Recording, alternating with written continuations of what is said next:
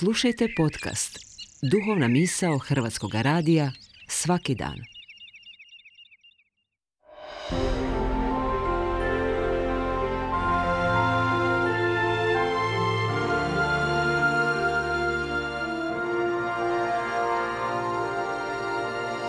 Duhovna misao. Urednica je Blaženka Jančić.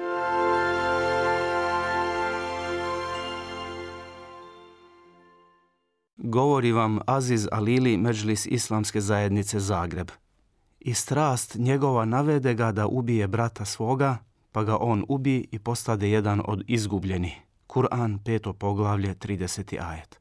Od samog početka povijesti, od vremena kada bijaše samo jedna porodica na zemlji, Adem a.s., odnosno Adam, i njegova djeca, postojao je zli i silni, a naspram njega dobri i čestiti – postojali su Kabil i Habil, kako ih imenuju tradicijske predaje.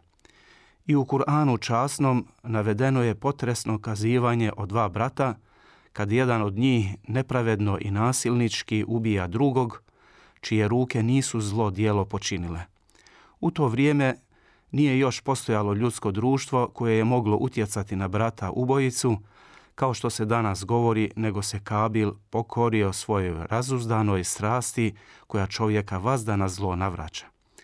A strast čovjekova sklona je nasilju i neprijateljstvu, grijehu i nepravdi, pa prelazi granice svoje, hitajući ka užicima i putenostima, a obuzeta vlašu i gramzljivošću.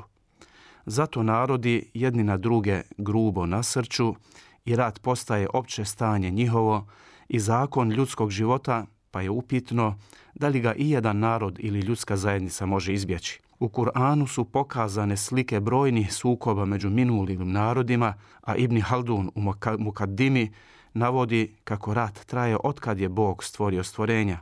Njegovo ishodište je uglavnom ili ljubomora i suparništvo, ili nasilje, ili srđba zarad Boga i vjere njegove, ili sržba zarad vlasti i nastojanje da se ona učvrsti i proširi. Pomnim promatranjem stvarnog života ljudi moguće je jasno vidjeti da mnogi od njih imaju osobinu kabila koji svu svoju snagu upotrebljava u zlo.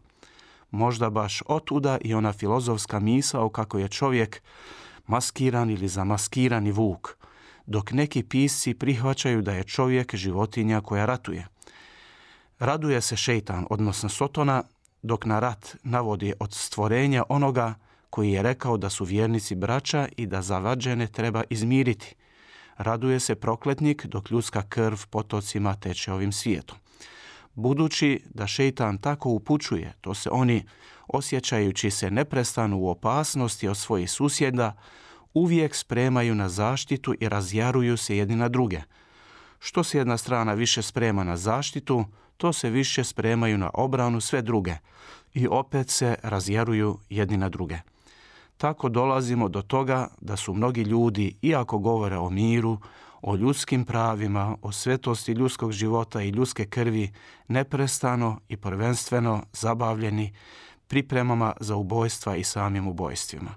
Sve ovo je pokazatelj kakvu očajnu potrebu čovečanstvo ima za boljim obrazovanjem, predanijom brigom za ljudsko dostojanstvo, prava i slobode, kao i za budnom potragom za pravdom, čak i po cijenu obuzdavanja političke i ekonomske pohlepe.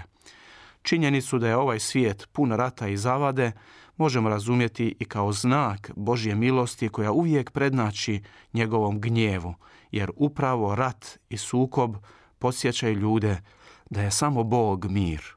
Drugim riječima, ako ljudi hoće mir, moraju se boriti za Boga, a ne za sebe, bez obzira koliko veliko može biti njihovo viđenje boljeg društva ili sretnijeg svijeta.